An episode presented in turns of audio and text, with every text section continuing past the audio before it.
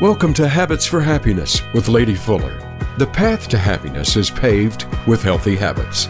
We spend much of our lives searching for happiness when the key we're looking for is right there inside of us. We can discover that key through habit change, which you are about to learn about.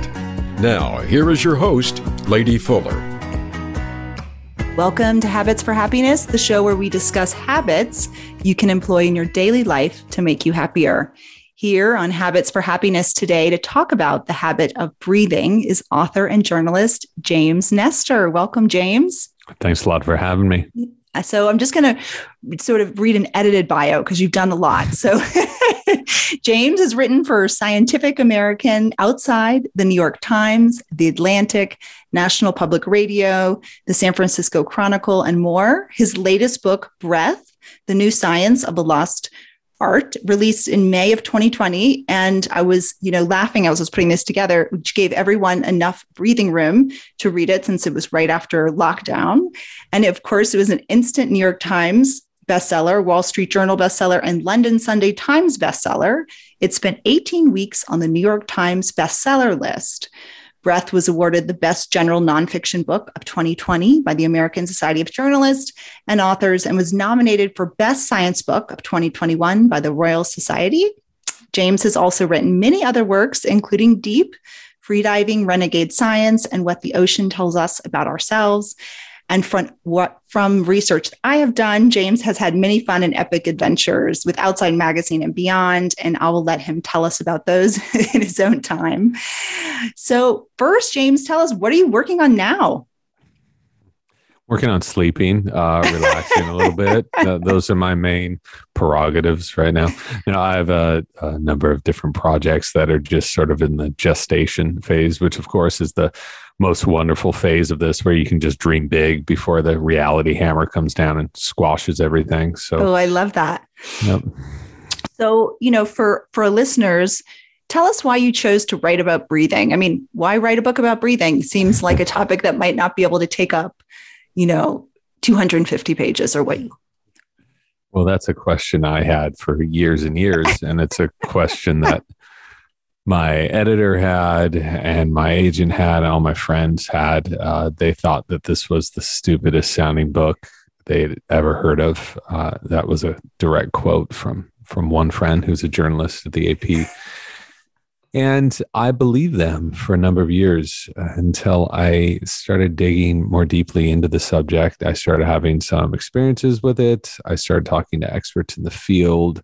I started seeing reams and reams of data and understanding that even though something is so seemingly simple, our breathing is one of the most complex and influential things on our health, happiness, and lifespan. I would argue more so than what we eat, how much we exercise. And so once you understand this bigger picture of the seemingly simple thing, you realize there could be a larger story to be told. But it took years of convincing all those parties I just mentioned, including myself, to actually sit down and begin writing this. Yeah. And you showed them, I mean, 18 weeks from the bestseller list. It's amazing. So I guess, you know, just one of my curiosity questions are you do breathing practices and what kind do you do? Yeah, I do, but I really try to keep that out of this book. As a science journalist, my job is to honestly and objectively report on what I'm finding, what experts mm-hmm. are finding, where the data is, what people are telling me. And that's what I tried to do in this book. I did not want to write a memoir because what worked for me very likely won't work for you. But yeah. what's most important is to understand the general principles of how breathing affects your brain, how it affects stress, how it affects asthma, how it can trigger adult onset diabetes. I mean, all of this crazy stuff. Once you understand that, you can learn new ways of controlling your breathing to help heal your body. And that's what the science has very clearly shown us. Yeah, it's amazing with this. You know, as I talk about many of these habits, including breathing, it's free right? Mm-hmm. We all have access to air. And so, really, you know, we know what the what is. And I think what's so breathtaking in the book is the how. You know, you talk a lot about um, nostril breathing versus mouth breathing. So if you could just tell the audience just briefly, I mean, it, it we could go, we could talk about that the whole time, but why breathing through your nose is more important than breathing through your mouth. Yeah, a lot of people think that there's some magical formula. They said, you know, "Let me in on your secret. What did you find? I want to, I want to use that breathing you you discovered in the Himalayas. You know that that was first discovered in the 1800s. But the the secret is here's the secret. Everybody, listen closely. It is that we as a species are so divorced from uh, the environment in which we evolved. We are so divorced from nature. And the further we've moved away from nature, the sicker we've gotten. It's mm-hmm. no coincidence that the vast majority of diseases we're contending with are diseases of our own making. Mm-hmm. And so when you're looking for guidance on breathing, you don't have to get out a calculator and start looking at all these numbers and do flow charts. What you do is you have to look to nature. This is not a new age conceit. This is biological science. Look at how animals in the wild breathe. Look at how a healthy infant breathes. Look at how someone who's not living in an industrial culture, look at how they're breathing. Look at their lung size. And they all breathe the same way. and yeah. it's when you start to see those patterns, you start to see how far off we've roamed from the way that our bodies should be performing and should be working. So, to answer, that's a very long explanation to a very short question you have. But the first thing to do is to breathe through your nose. And I know that seems so simple. Vast majority of us don't do it. And every other animal in the wild, every other mammal is an obligate nasal breather. Yeah. So, so, you know, this, it, I'm a trained yoga teacher for listeners that may not know. And so, you know, I have always been told when I started doing yoga in San Francisco um, many years ago, my teacher once told me that that he could tell the quality of student not by um, the postures that they could hold, but the quality of their breath and their ability to breathe through their nose. So, and not through their mouth. And so it leads me to believe that that you know this idea of breathing only through your nose is something that's been preached to us. And you talk about this in the book for centuries millennia what have you. And and we've lost the ability to hear it. Is that correct? And tell us more well yeah we've i mean we've lost these habits not consciously we didn't set out to do this but because of the environments in which we're forced to live now and because of the clothes that we're wearing that are so tight it's hard to take a deep fluid breath because we're sitting up in chairs all day long in mm-hmm. front of mm-hmm. computers. It's hard to breathe healthy in that way because the atmosphere is filled with pollution. It makes it hard to breathe. It's filled with pollens. And so for all of these, I know this sounds incredibly depressing. The, the book it really isn't though. the uh, book isn't. You, the book isn't. I you, loved the book. You you have to understand why are you sick? What's the real reason for the problem that you're having. If you want a long term, durable solution to health, you have to figure out the cause. And so that's what evolution helps by looking at evolution and looking at anthropology. You're able to see where things went wrong, to put a little pin in that, and to figure out what our ancestors did so right, and to model your habits after those habits, which are the correct habits because you know, they evolved over 2 million years. Yeah. You said in the book um, something that I thought was so poignant. Um, we were ta- you were talking in the book or, or you discussed this habit of eating. We were eating um, more refined foods and therefore we were chewing less than those people in the wild. So we shouldn't eat the recipes of our grandmothers. We should be eating the recipes of our like great times seven to a factor of seven grandmothers, what they were eating. And it brings up this amazing sort of visual for me of, you know, for those people who've ever watched sort of a, a Nat Geo show or, you know, so in the wild, you know, if you look at, um, if you look at elephants, right, or, or many different animals in the wild, they chew for something like 20 sort of like 20 hours a day or something they spent chewing grass. So you had talked about in the book that our because we're not chewing so regularly that our teeth have also gotten messed up and that people many centuries ago had straighter teeth which i thought was completely amazing not only did our ancestors have straighter teeth they had perfectly straight teeth they never needed to get their wisdom teeth removed. Think about how bizarre that is. That it is just the standard now that when you get to be a certain age, you just get your wisdom teeth removed. Like, oh, of course you have to get those out. What the hell is going on here? None of our ancestors needed to do this. Obviously, no other animal needs to get their wisdom teeth removed. They don't need extractions or braces or headgear to have straight teeth. So this sounds impossible to believe. It certainly sounded that way to me when I first heard about it. By when I visited some experts in the field at University of Pennsylvania, but then all you have to do is look. Just look at ancient skulls and look at their teeth, and then look in the mirror and look around, and you'll find that ninety percent of us have some sort of crookedness in our teeth.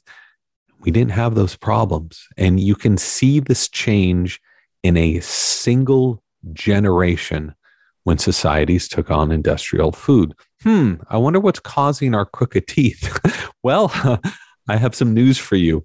It's it's not genetic as the NIH says. It is caused by this sudden change of our diet and the main culprit, it's not entirely tied to chewing, but that is the main driver is a lack of chewing stress.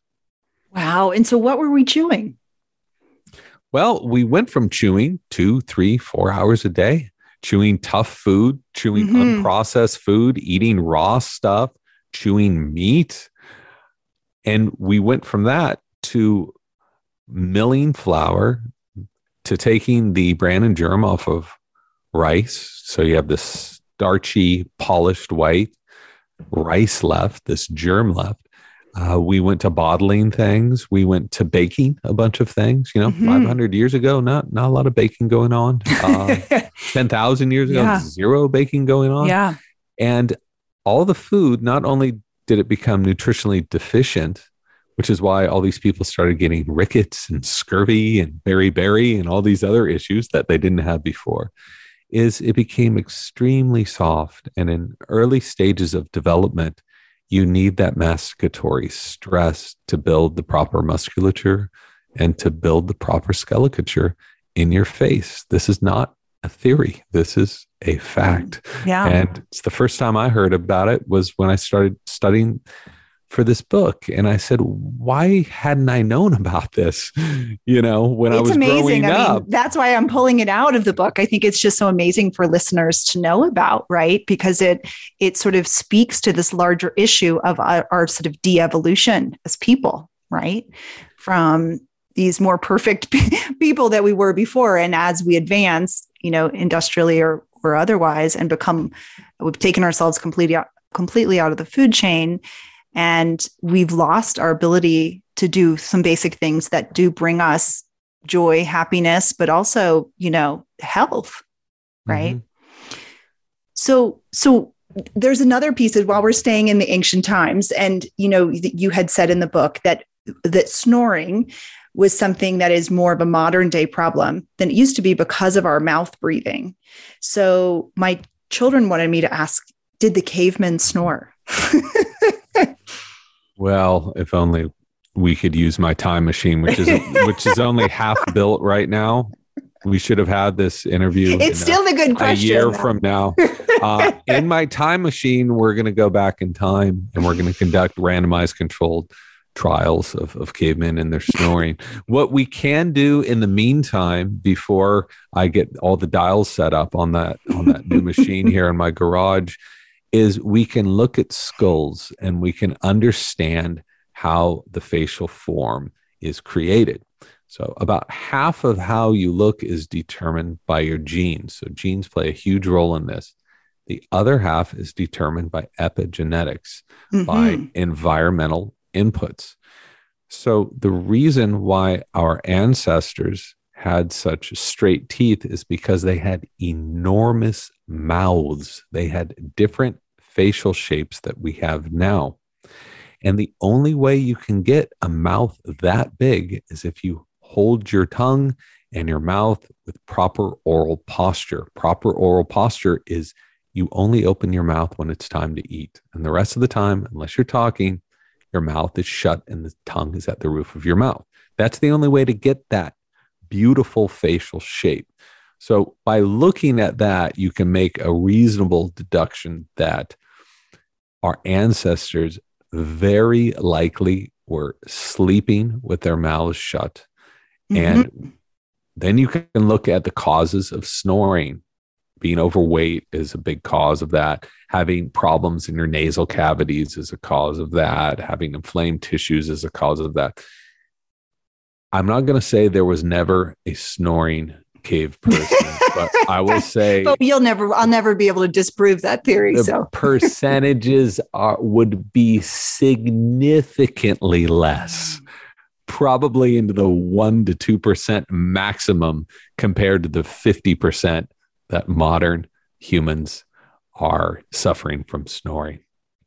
Okay, so this is this is what leads me to my next question. So, you know, we've realized that most of us are breathing through our mouths and as you'll see in the book when you guys read it that you know, we're also taking these deep these not deep breaths, these shallow breaths throughout our day. We're often holding our breath if I, if I read that correctly.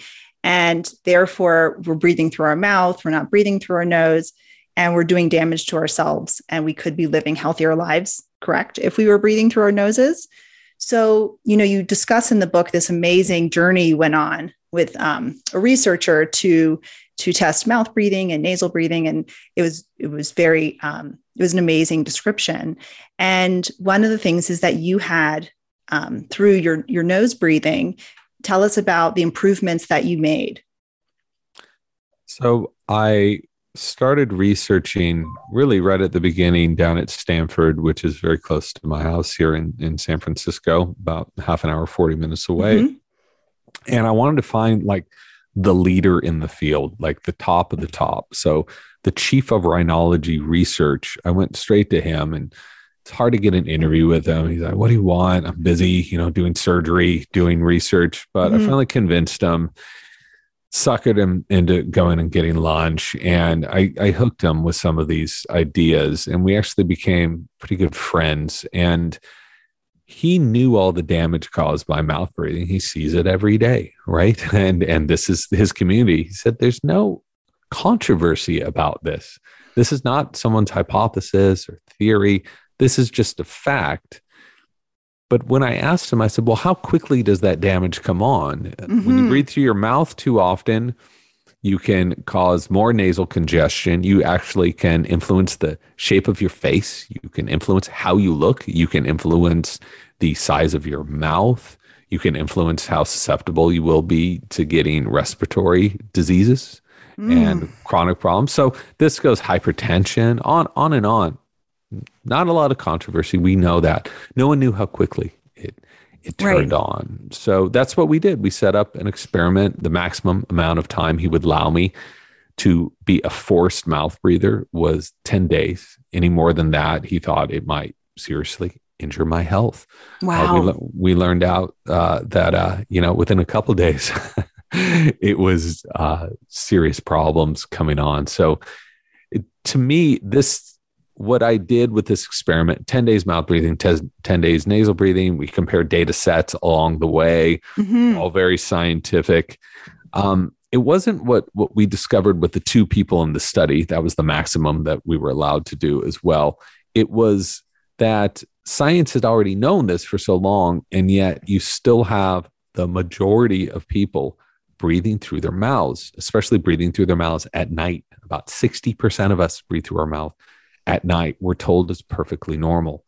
It is not normal. It is destroying your sleep. It's totally your body.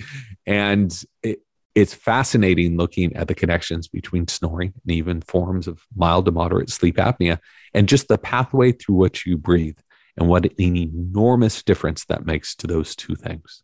So, why is no one talking about this?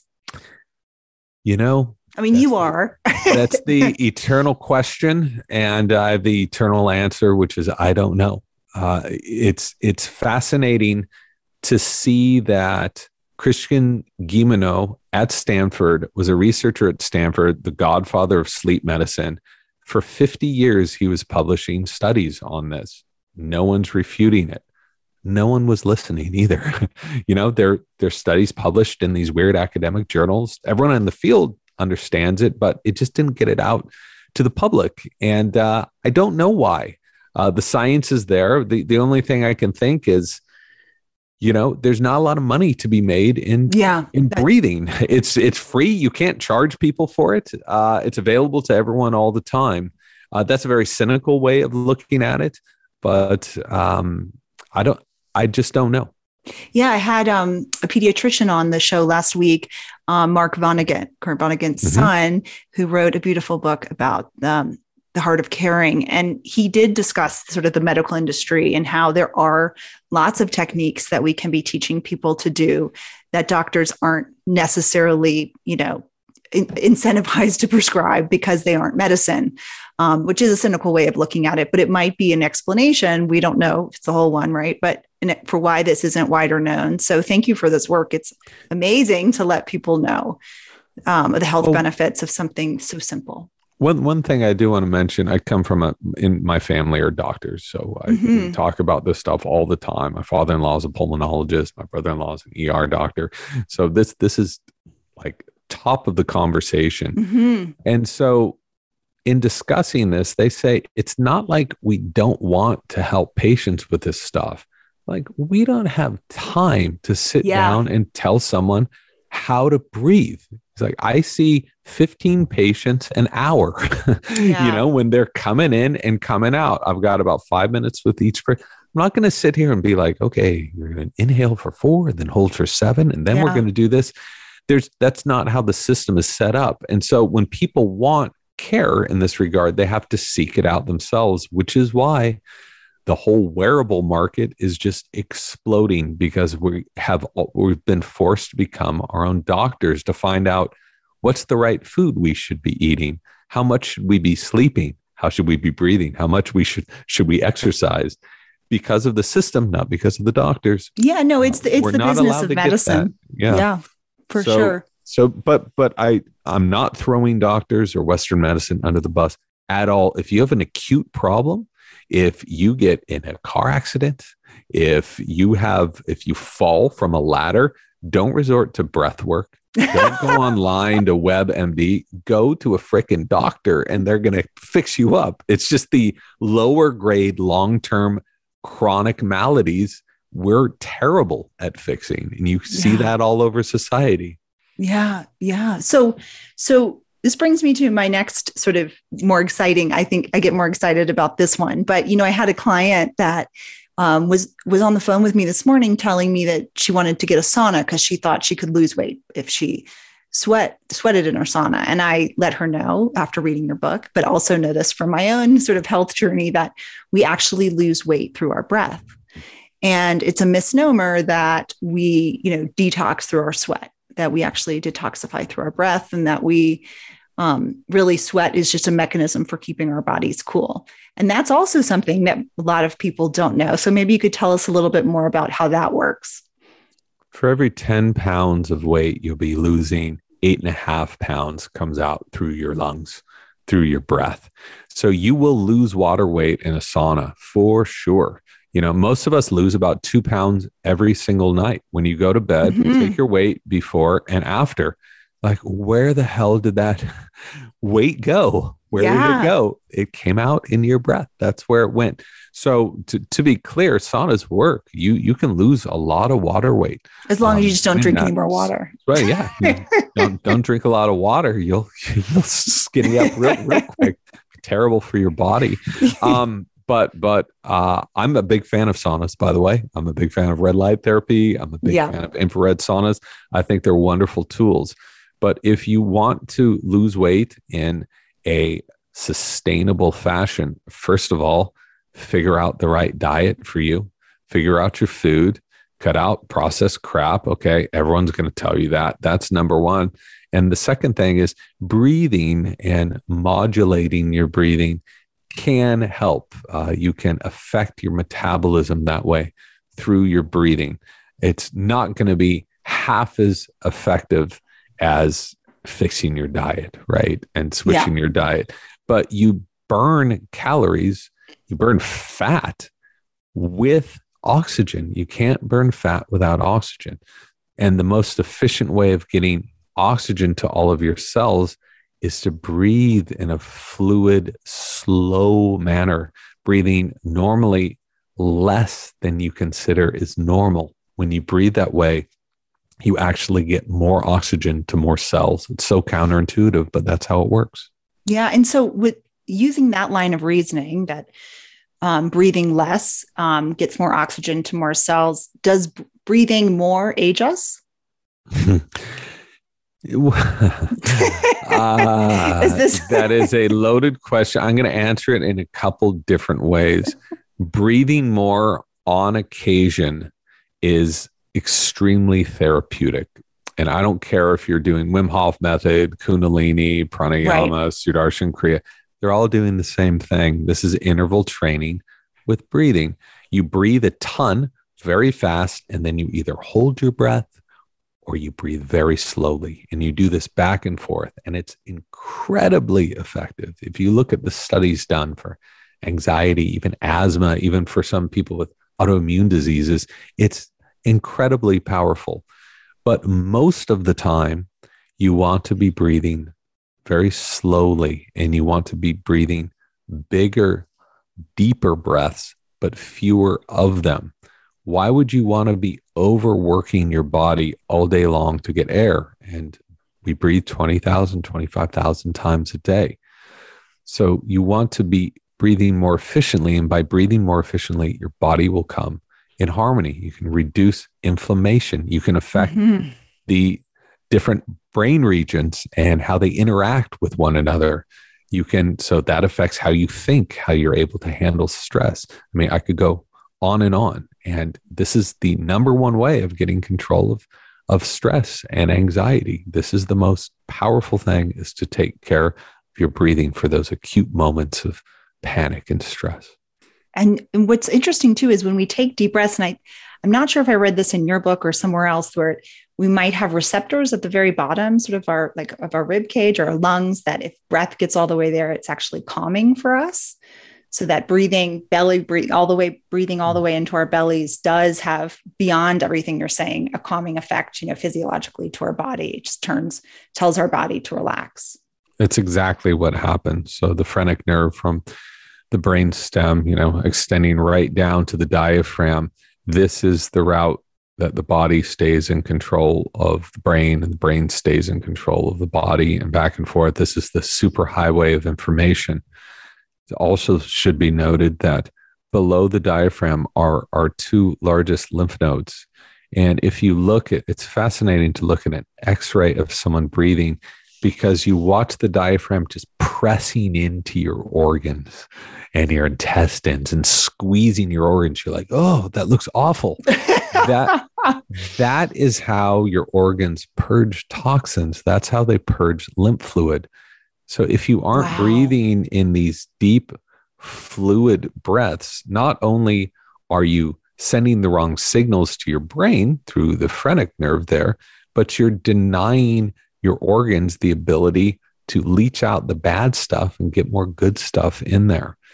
Uh, again, this is not theoretical. This is basic physiology of how our bodies function. And look at a lion sleeping and look at where they're breathing. They're not breathing into the chest, they're breathing so deep into their stomachs. And when you see that movement, that's that diaphragm descending and massaging those organs and coming back up. Yeah, I have a very old lab who likes to sleep mm-hmm. right next to me. So I do know that he takes baby breaths, you know, like the belly breaths. His belly is expanding and contracting all of the time, which is lovely as he's often asleep and very relaxed. Well, I've put my dog asleep. Um, you know, I thought she'd be real pumped to be in here uh, during a podcast, but she's sleeping right below me and, and breathing in that that same, that same rhythm. Way. So yeah just follow that. They we have a lot doing. to learn from our animals and our babies. Yeah. Well, we're going to head to a break. When we're back, we're going to continue with James Nestor. We're going to talk about COVID and our impact on breathing, as well as some other fun key topics from his book. So hang on, everyone. We'll be right back.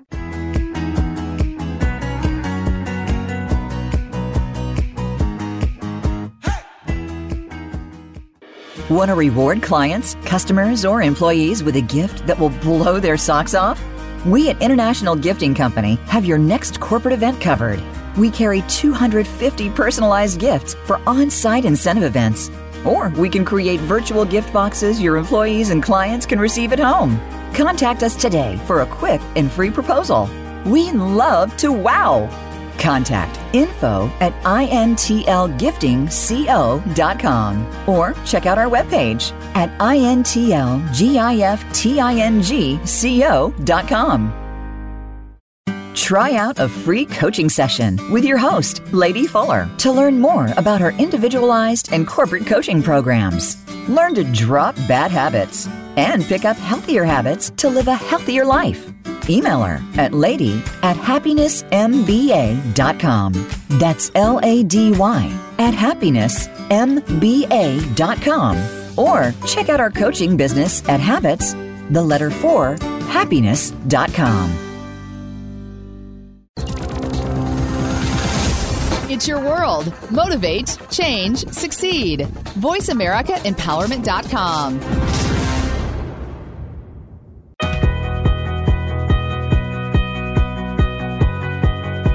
You are listening to Habits for Happiness. To reach the show today, call into 1 888 346 9141. That's 1 888 346 9141. Now, back to our program, and here again is Lady Fuller. And we're back. Thanks everyone for hanging in there. We're here with James Nestor, author of Breath to talk about the habit of breath and how it can make us healthier and happier. So, one of the things, James, that I was thinking about when I was reading your book is, you know, face masks. Have face masks made us breathe worse or better as far as the mouth to nose breathing? I think one of the biggest blind spots in this campaign to get people to wear face masks was we didn't tell people how to breathe while they're wearing these masks. We told them to wear these masks because they actually do do a good job of mm-hmm. they do a decent job of containing the spread of this virus, okay? Not a perfect job if they did then we wouldn't have all these huge outbreaks of covid all over the place but but they do help they they offer some degree of protection and i've read numerous studies that have shown that the problem is all of these people, these billions of people who started wearing face masks, weren't told that you cannot breathe through your mouth in a face mm. mask. You can't do this, which is why dentists and surgeons and doctors have been wearing face masks for a hundred years. Okay. Mm. They know how to breathe in these face masks. And what has happened is people have thought they were protected while wearing a face mask. So they start breathing through their mouth and they recycle some of that CO2. It changes the pH in their mouths, makes it a breeding ground for bacteria. And what do you have? Now we have an epidemic of periodontal disease because wow. people have been wearing face masks for so long and breathing through their mouth. Next time you're in line, if you're in an airport, if you're walking around, if you're in a supermarket, you see people wearing masks, notice what's happening below their noses. You will see the mask moving in and out and in and out, showing that they are breathing through their mouth. Maybe you can tell them that that's a really bad idea, or you can just silently judge them like I do. But this is a judgment free zone, any, but yes. Any anyone listening to this, please, if you're going to wear a face mask, and that's just the new reality here, being a human in 2022, you should be breathing through your nose. Yeah, which leads me to my next question. So, you know, if if people listening, you know, realize that they've probably lived most of their life breathing, you know, through their mouth and want to change that and do, you know, lean into some some other breath work. Let's just start with breathing through your nose. So, if collectively we as humans all read your book and then started breathing through our noses primarily, what would happen? If only we had another Earth and we had a population of people there and we could have them all nasal breathing. And this is a magic wand question. um, I'll tell you what I think would happen based on a hundred years of science in this subject, and especially in the last 30 years, things have really cooked up uh, a, a bit and heated up in the breathing world. I I think what would happen is you would see people become a lot less anxious. You would see panic attacks go down, perhaps precipitously. You'd see much smaller rates of asthma. You would see perhaps a decrease in the rates of hypertension. You would definitely see healthier facial growth. You would see less crooked teeth. You'd also see a reduction in snoring and some forms of milder sleep apnea. I'm not saying these improvements would be 100% curing people with each of these problems. There would be an improvement, either a very small improvement for some people or a transformational improvement for others. But that's the wonderful thing about breathing well, just like it's the wonderful thing about eating better or exercising better. You or are sleeping, on, right? Or sleeping better. There are only benefits from this. Mm. It's only a net gain. So, is it going to change your life? Maybe. Probably not. Are you going to benefit from it? Yes, you will. Period. So, yeah. I I think that this is why we've been doing work with the UN. We've been doing work with with schools in uh, different countries that don't have access to healthcare because breathing is free because these simple habits really do work and everyone everywhere can really benefit from this. And so I, that's why I think this message is really important. And you can really get into it, become a pulmonaut, just focus on your breathing all day long. you don't have to wear no, you know, yoga pants to do this. You don't have to worship, uh, you know, Buddha to breathe well. This is a biological function that mm. you hmm. can just control a little more and celebrate the benefits of doing that. Yeah, amazing. And so we should take out like billboards all over the US and and, and try. Just breathe, just breathe. You know, through your nose. the, the problem with preaching this stuff, and I really try not, I'm not a breathing therapist. I'm not the guy up on stage telling people how to breathe and saying, this is going to change your life. I'm mm-hmm. a science journalist, I'm a reporter, I'm a filter for this. Mm-hmm.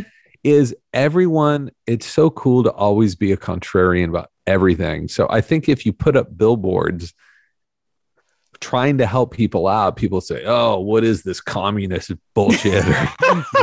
Sorry, maybe yeah, beep beep that out. Uh, you know, or what is this right wing stuff? What is this left wing stuff? I think that you know, I write books for people who want to help themselves. I'm not going to cram this down anyone's throat. If you don't want to breathe better, right on. Uh, you are free to do whatever you want. If you want to learn more about how your body works, if you want something that's free, that's scientifically proven to have a pronounced measurable effect across mm. the board, then I'm here to tell you what I found in that world. I'm here to tell you the stories that I learned along this journey. Yeah, and it's a beautiful book. And so, speaking to our listeners who may be thinking, okay, well, you know, I'd like to start breathing through my nose more. And, you know, how how does one person transition to a habit of breathing more through their nose? Do, do they just close their mouth? Do they do they tape their mouth shut? What do you recommend? Uh, I, I wish I could offer a blanket prescription. I can't, and the reason is is because everybody breathes differently, mm-hmm. and everyone has a slightly different problem.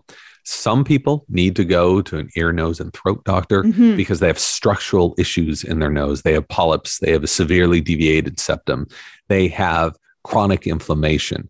So, for some people, those sort of deeper interventions are life changing. For the majority of us, what we can do is train ourselves to breathe through our noses more often, and our noses will acclimate. They will start to open because our noses are covered with this tissue that can actually open up and expand.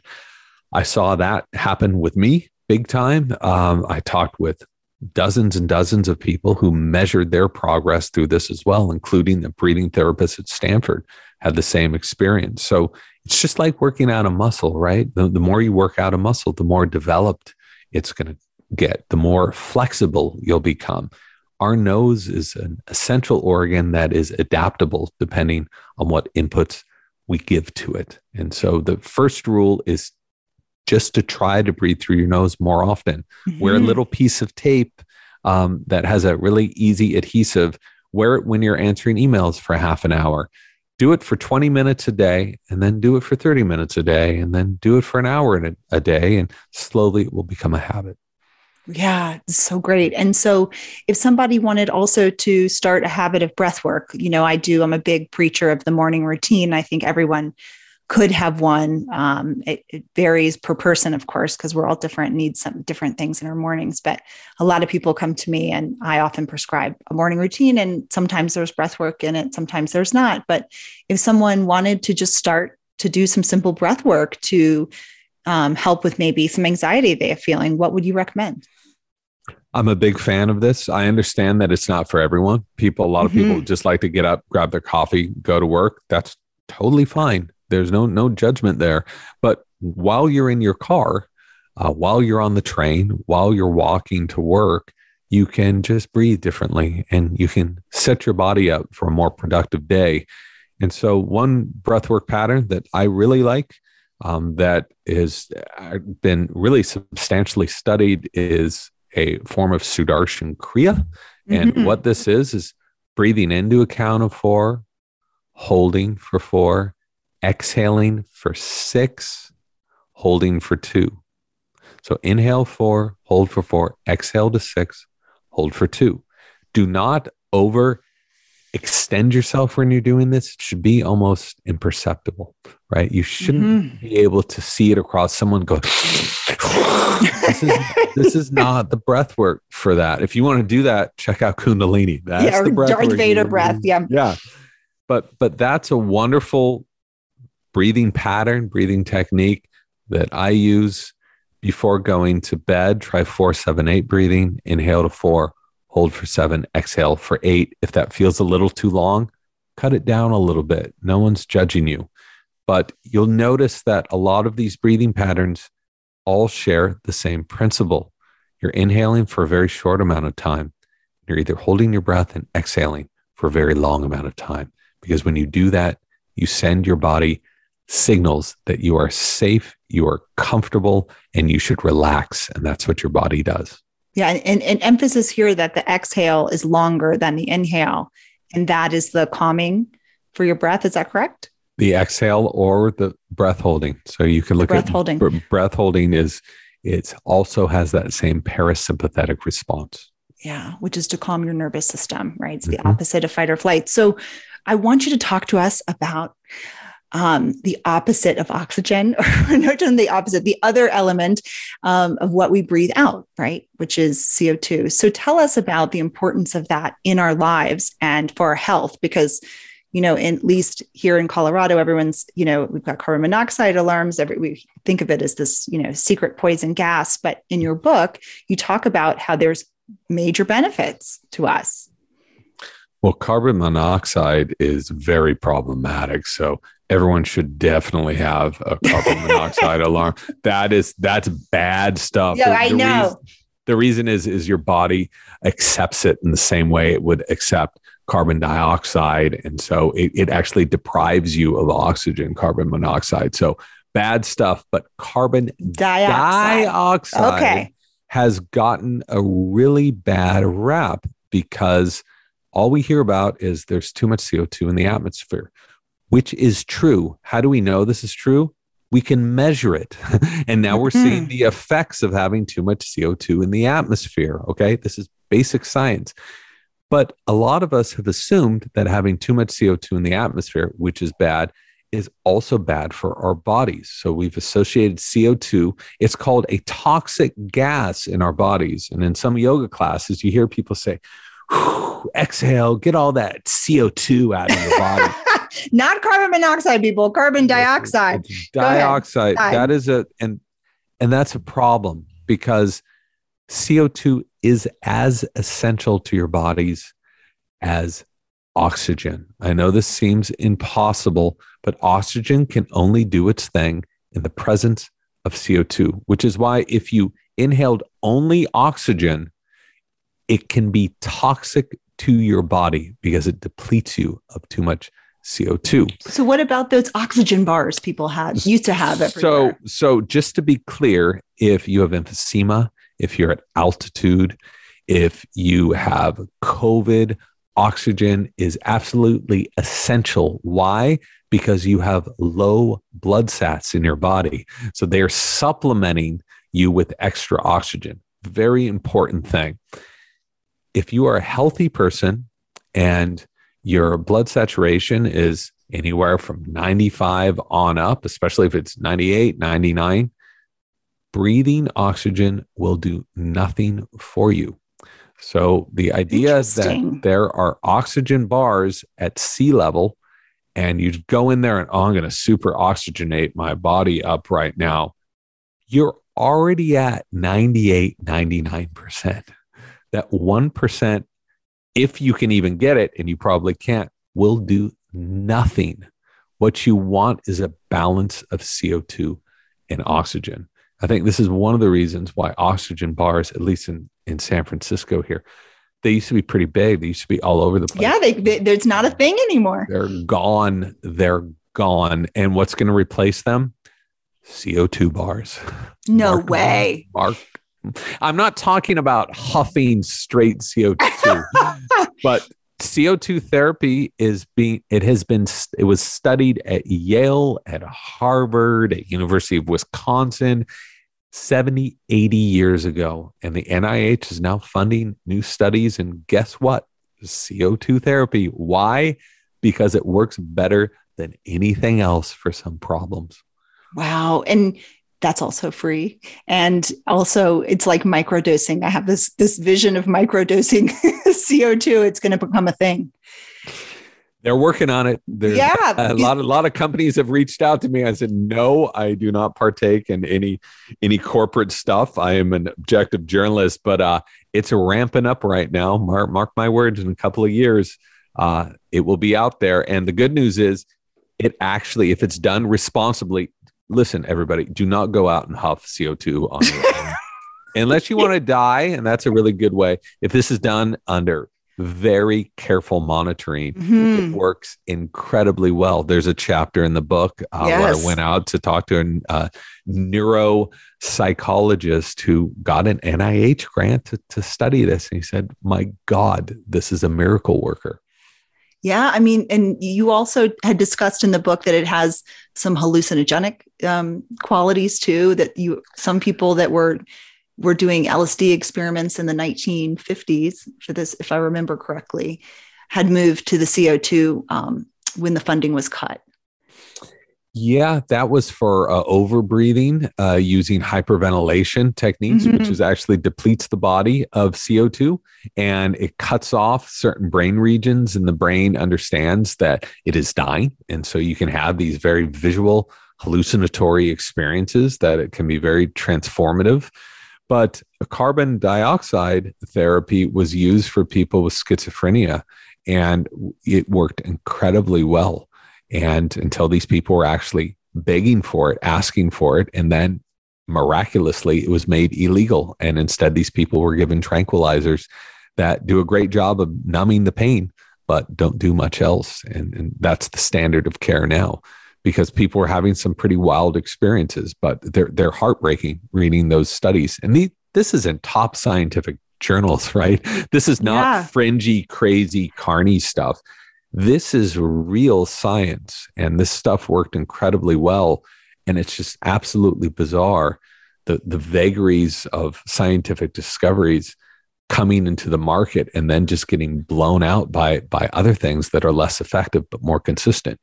It's uh luckily i think we're living in a time where people are really starting to understand what we've been force fed as far as nutrition information and basically everything else uh, has been largely co-opted by uh, commercial interest. And and so now we're coming back down to earth and finding out what what really works. And we're able to to help heal ourselves of a bunch of chronic issues by by looking at that side of science.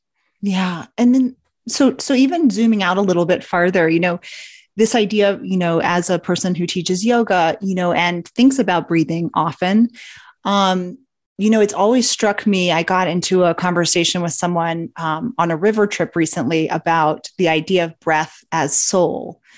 And you touch on this a little bit in the book, but the idea that, you know, when when we die, the real way that we we know people know that first thing you do is you check a body for air, right? Are they breathing? And it has always struck me as, you know, a very close relationship. If our soul lives somewhere, it must live in our breath, because when our breath leaves our body, you know, something lives our body if you believe in souls and all of these things. But, you know, is breath, um, you know, widely seen as our own life force? I mean, it definitely was in the ancients, right? So, in across, I would say, many different ancient texts. Um, breath was seen as life force, as prana. I don't think it's a coincidence that the word for breath is synonymous with the words for spirits across various cultures. If you look at chi, if you look at prana, life, energy, if you look at inspiration, break down that word. Mm. That means drawing the breath in. What happens when we expire? We die right? Exhalation. So wow. uh, it's this has been part of our human culture since probably before there was writing. You know, it dates back at least 5,000 years. And the ancients knew that there was something that was, went beyond just the biological function of breathing. That's what I focus on because I write about science, right? Right. But because the other stuff is is ineffable, it's harder to measure. You know, what does that mean? Well, we don't even know what a spirit is, right? So then yeah. how could we measure what gives someone more of a spirit and less of a who knows? But it is interesting when you start looking at the mystical side of breathing and how it was understood and appreciated it just it was the same across all these cultures that did not have contact with one right. another. So it just it just makes you wonder. Yeah i mean it's you know when when we when we die right um you know we draw our first breath or we draw our last breath right? And um and our energy leaves our body with our breath to some degree right? Our our electrical force if you will because which is me- which is measurable. Yeah, absolutely. Well yeah, you just think about everyone thinks that you get energy from food, drink, which you do. You do get some energy from that. Most of the energy we get is from air. So that's, and I'll prove it right now. Hold your breath for four minutes and see. Well, if, if I held my breath for right? four minutes, I might not be um, here to um, finish this radio show. well, that that was that is my point, my friend. That's that's that's exactly what what I'm saying is we need this constant supply of this energy. We make energy with air. And so if you think how you're taking that energy in and exhaling that energy, if you think that's not going to make a difference to your mood, to your athletic performance, to your sleep quality, to your anxiety levels, to asthma, you're crazy. It's going to make an incredible difference. And you don't need to think about it mystically you just need to look at your basic physiology and how life works, how aerobic life oh, works oh, wow. on this planet. Are there any things on Earth? Well, I guess um, I was saying that that can hold their breath for longer. You said in your work that this your entire book came out of your a previous work you were doing on free diving, correct? And that there was someone, I think a woman that held her breath for eight minutes or something incredible. Oh yeah. Yeah. eight, eight minutes. There's a lot of people that the world record breath hold is 12 and a half minutes. So I, I could get you to, with some breath, with about a half an hour of breath training, I get you to hold your breath for about three minutes, three and a half minutes. It's, it's not a physical problem. It's a mental problem. We think we're not able to do it. Our bodies are built to do this. And if you look at a seal, a seal can hold its breath for some seals. Yeah, that was my question. What what animals can hold Whales their breath can, for longest? Yeah, yeah. 90 minutes. I think uh, sperm whale is about sperm whale or, or blue whale Cuvier's beaked whale. Uh, I think it's about an hour to, to 90 minutes. They can hold their breath. Um, you know, that's that's real breath control. And they have different myoglobin and, and different structures in their body to allow them to do this. And it's it's fascinating to to see how our bodies acclimate to different environments. And humans have the same ability, the same reflexes that dolphins and whales and seals use to hold their breath for so long. Humans have these too. And we just That's need to tap into it. totally them. amazing. And you know, I um I read your in read and also read, I think in Dr. Joe Dispenza's book, Becoming Supernatural, this the studies on Swami Brahmi, and he was doing um, and he was going having delta mm-hmm. waves, right? If I remember correctly, because he was breathing mm-hmm. at such a slow pace um, that he was almost in a sleep state, correct? He was he was deeply in a state of measurable sleep where he was deep into delta and yet he was able to retain all the conversations and all details around him and went back and recited this. That's supposed to be impossible. Cool. He did it and was measured by a Navy physicist and, and a number of other people. So, whenever you hear people saying, Oh, I don't believe that, that's impossible. Okay, being skeptical is extremely important, especially in this era of misinformation. But you also have to look at the science and be willing to change your point of view depending on what the measurements and objective data tells you. And I think that's really the key. That's supposed to be what science is, is, you know, the accumulation of data and looking at data and measuring things and progressing different theories along. But uh, it's becoming less like that. The great thing is about breathing is you don't have to be a physicist or anything to understand what it does for you. You just have to be yeah. a mammal.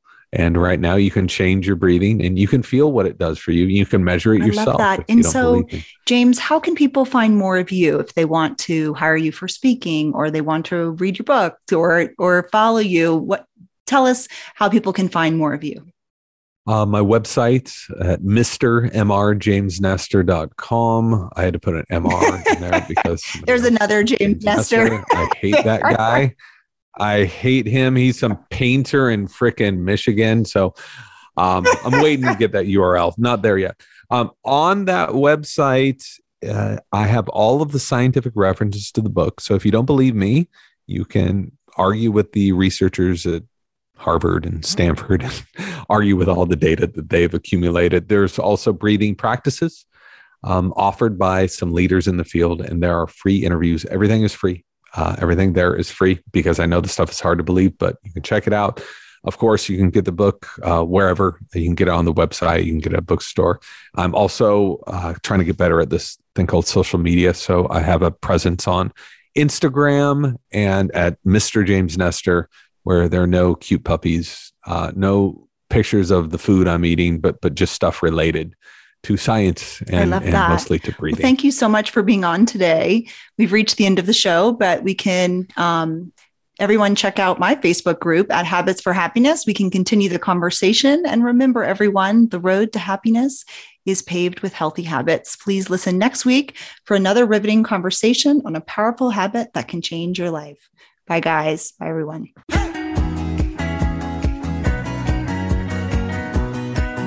Thank you for tuning in to Habits for Happiness.